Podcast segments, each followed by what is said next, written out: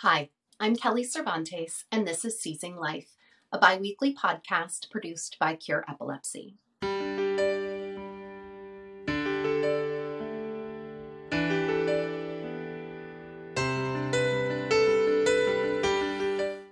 This week, we continue our panel conversation about infantile spasms by focusing on research currently being conducted on IS. Our panel includes Dr. Renee Shellhaas, a pediatric neurologist and director of research at C.S. Mott Children's Hospital at the University of Michigan, Kari Rosbeck, the president and CEO of the TSC Alliance and one of the founders of the Infantile Spasms Awareness Network, and Beth Dean, the CEO of Cure Epilepsy. So, Kari, obviously, here at Cure Epilepsy, we love our research and we do understand that there are some exciting new trials going on. Can you tell us about them?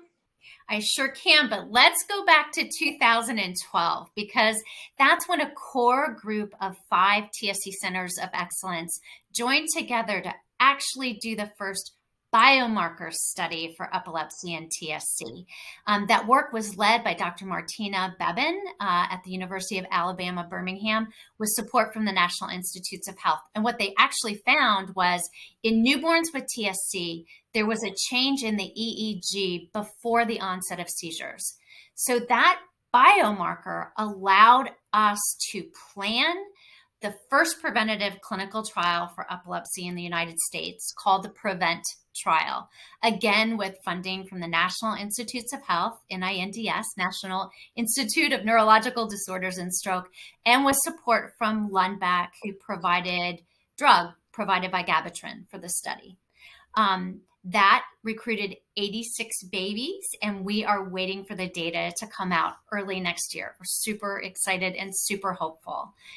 We also have started a trial uh, recently um, utilizing sirolimus or an mTOR inhibitor the same way, preventing epilepsy from ever developing in infants with TSC. And because sirolimus treats the underlying genetic pathway of TSC, we're very interested to see if there will be difference in outcomes between prevent and what we're calling the steps trial and the steps trial is being led by uh, Cincinnati Children's Hospital and the Center of Excellence there. Clinical trial is, I, I think, words to so many infantile spasm parent and caregivers' ears. Now, I know that Cure Epilepsy uh, has been sort of on the forefront of some of this infantile spasms research, sort of this basic science. Beth, as the CEO of Cure Epilepsy, can you talk to us about Cure's infantile spasms initiative and what the aims of that research were and, and what discoveries were made? Sure. So, so let me back up and start with our overall funding. So, Cure Epilepsy has funded over $4 million since 2011 towards infantile spasms. So, this is a key area of research for us as an organization. But back in 2013, we actually initiated um, an infantile spasms team science program. So it, it was a specific initiative using um, eight different researchers uh, to work on infantile spasms, but collaborate and share information as they did this. So this uh, team science initiative for infantile spasms um, ran for several years, and it was really designed to accomplish a couple things. First, it was designed to look at and try and better understand the basic mechanisms of infantile spasms. So, what was going on or what is going on in the brains of these infants that's causing the spasms? And then from there, um, we wanted to identify biomarkers. Uh, identify novel drug targets. Beth, I'm going to stop you for just a second there. Can you explain to us what a biomarker is?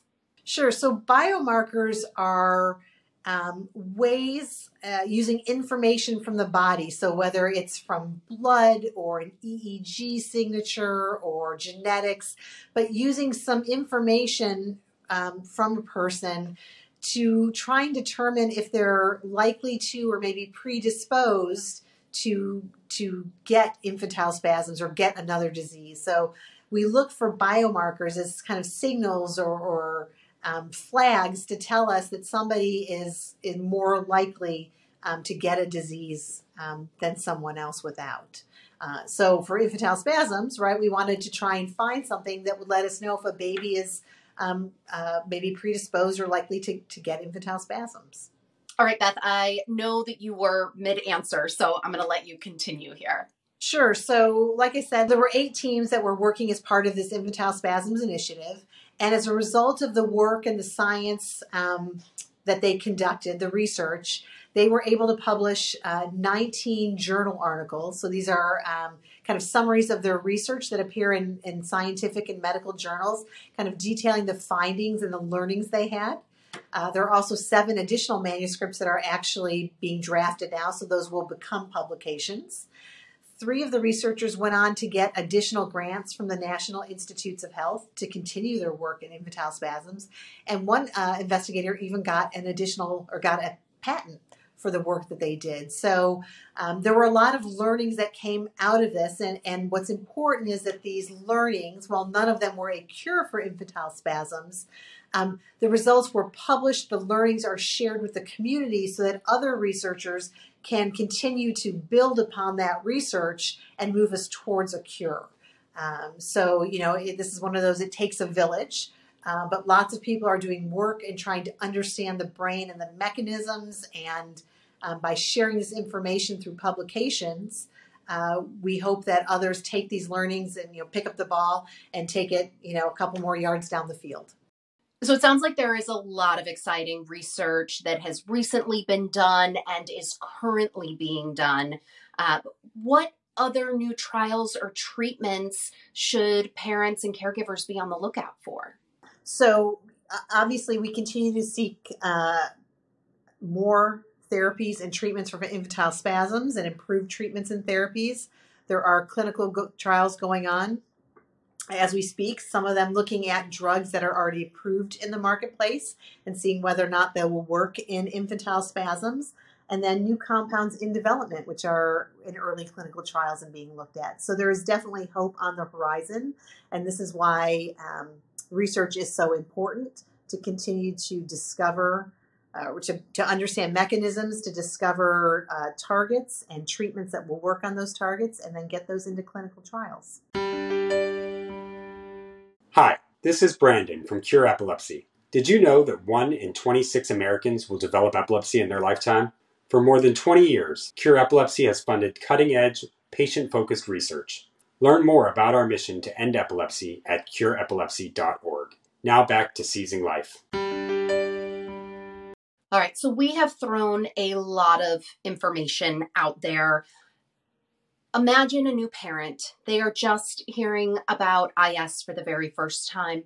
What is the most important pieces of information that you hope they take from this podcast?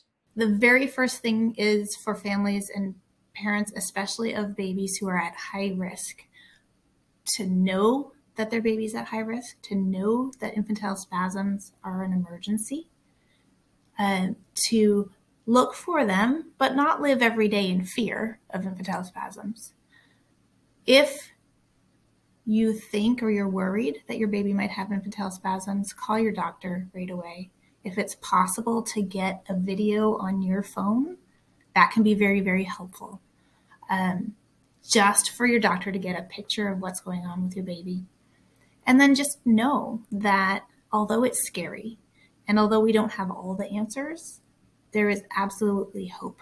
And we do have some treatments that work well. And we're here and ready to work with any family that comes forward whose baby has new diagnosis of infantile spasms. I just say, as a patient advocacy organization, we are here to walk this journey with you. You absolutely are not alone and there are parents uh, to support you. The TSC Alliance is here to support you, and many other advocacy organizations, in, including Cure, that are working so hard to find the answers to infantile spasms and to one day prevent them from ever happening. Let me add one more thing. You, as, as a parent, are the child's biggest advocate. So don't take no for an answer uh, if you need to to get into your doctor and they can't see you right away, go to the emergency room. But as has been said earlier in this program, it's an emergency. So push as hard as you need to, but get your baby taken care of. Kari, Dr. Shellhaas, Beth, thank you all so, so much for joining me on this panel discussion episode of Seizing Life. Your experience in knowledge is going to help so many families uh, who are walking this unfortunate road of infantile spasms. I just appreciate all of you and your time. Thank you. Thank you. Thank you. Thank you, Dr. Shellhaas, Kari, and Beth, for sharing your knowledge and insights on infantile spasms.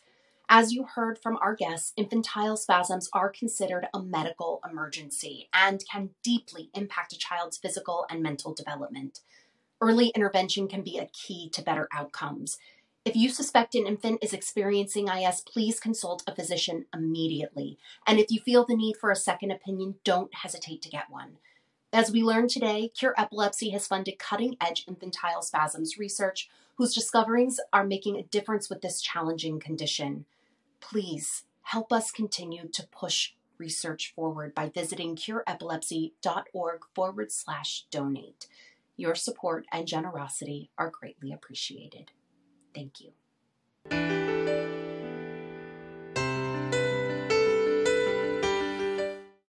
The opinions expressed in this podcast do not necessarily reflect the views of Cure Epilepsy. The information contained herein is provided for general information only and does not offer medical advice or recommendations. Individuals should not rely on this information as a substitute for consultations with qualified healthcare professionals who are familiar with individual medical conditions and needs.